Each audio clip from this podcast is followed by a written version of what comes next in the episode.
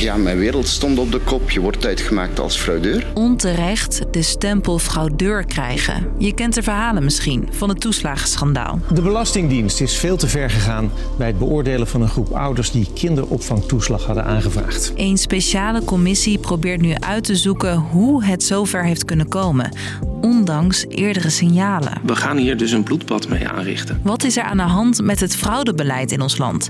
Dat zoek ik, Frederik, voor je uit. Lang verhaal kort. Een podcast van NOS op 3 en 3FM.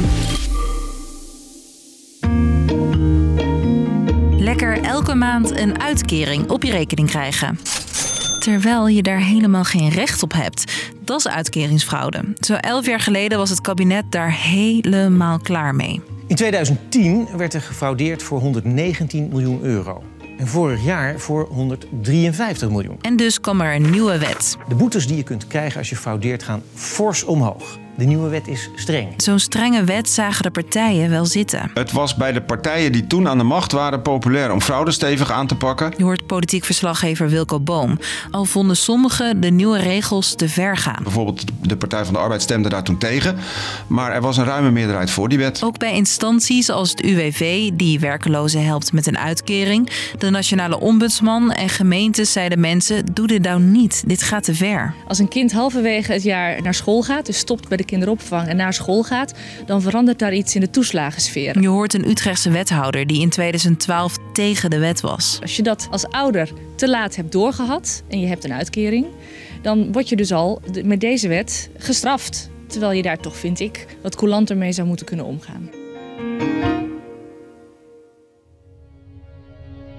Die kritiek die werd luider toen duidelijk werd hoe mogelijke fraudeurs in beeld werden gebracht. Wat uit dat in eerdere onderzoek naar uh, de kinderopvangtoeslag al uh, naar buiten kwam, was dat, daar ook wel, uh, dat er ook werd gekeken naar achternamen en naar etniciteit. Achteraf zei staatssecretaris Van Rij van Financiën dat er sprake was van institutioneel racisme bij de Belastingdienst. Nu wordt er onderzoek gedaan naar hoe het zo ver heeft kunnen komen.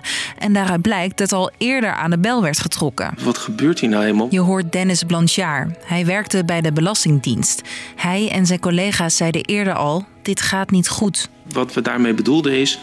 We gaan hier dus een bloedbad mee aanrichten. Toch verandert die aanpak niet. En ondanks dat er soms terecht mensen worden opgepakt die expres de regels omzeilen. Er zijn bijvoorbeeld mensen die niet eens kinderen hadden en die toch een aanvraag indienden voor kinderopvangtoeslag. Krijgen ook onschuldige mensen de stempel fraudeur. Milton Morera Moreno vertelt het verhaal van hem en zijn moeder. Ja, er kwamen twee mannen aan de deur en die klopten toen. En die kwamen heel brutaal binnen. En uh, die gingen gewoon uh, zonder pardon, liepen ze naar de woonkamer om te kijken wat daar was. Liepen ze naar onze slaapkamers om te kijken wat wij hadden. Maar de moeder van Milton was helemaal geen fraudeur, zegt de commissie die er onderzoek naar doet. Ja, het, het, heeft uh, het leven van sommige mensen, van veel mensen, echt geruineerd. Wordt dus gezocht naar een antwoord op de vraag: hoe heeft dat kunnen gebeuren? Die vraag wordt gesteld door de parlementaire enquêtecommissie. Dat is een van de machtigste middelen van de Eerste en Tweede Kamer om zulke grote zaken te onderzoeken. Ze kijken hoe het kan dat er zoveel mensen slachtoffer zijn geworden van de fraudejacht. Dus niet alleen met de kinderopvangtoeslag, maar ook met huurtoeslag, zorgtoeslag, andere regelingen. Een belangrijk onderdeel van zo'n onderzoek zijn de verhoren. Met bijvoorbeeld betrokken politici. Zo waarlijk helpen mij God Almachtig. Zoals Mark Rutte. Hij was van 2002 tot 2004 de staatssecretaris van Sociale Zaken. Hij hield zich toen alleen maar bezig met het uitvoeren van beleid dat er al was, zegt hij. Het was een logische ontwikkeling vanuit uh, de kabinetten daarvoor. Dan zou het ook gek zijn om te zeggen: jongens, ik heb wat nieuws bedacht, we stoppen weer. Maar ook gedupeerden krijgen de kans om een verhaal te vertellen. Zoals Milton, die je net al hoorde. Heeft u nog vertrouwen in de Nederlandse overheid? Eerlijk gezegd? Heel graag, heel eerlijk. Nee.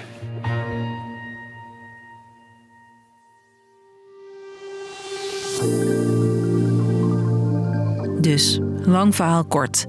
Zo'n elf jaar geleden kwam er een nieuwe fraudewet. Die moest ervoor zorgen dat er minder mensen onterecht toeslag ontvangen. Die aanpak kon na steun ook rekenen op veel kritiek en leidde uiteindelijk ook tot het toeslagenschandaal. De parlementaire enquêtecommissie probeert nu uit te zoeken hoe het fraudebeleid in ons land zo heeft kunnen ontsporen en komt later met conclusie en een rapport. Was de podcast weer voor vandaag. Morgen hebben we weer een nieuwe voor je. Doei!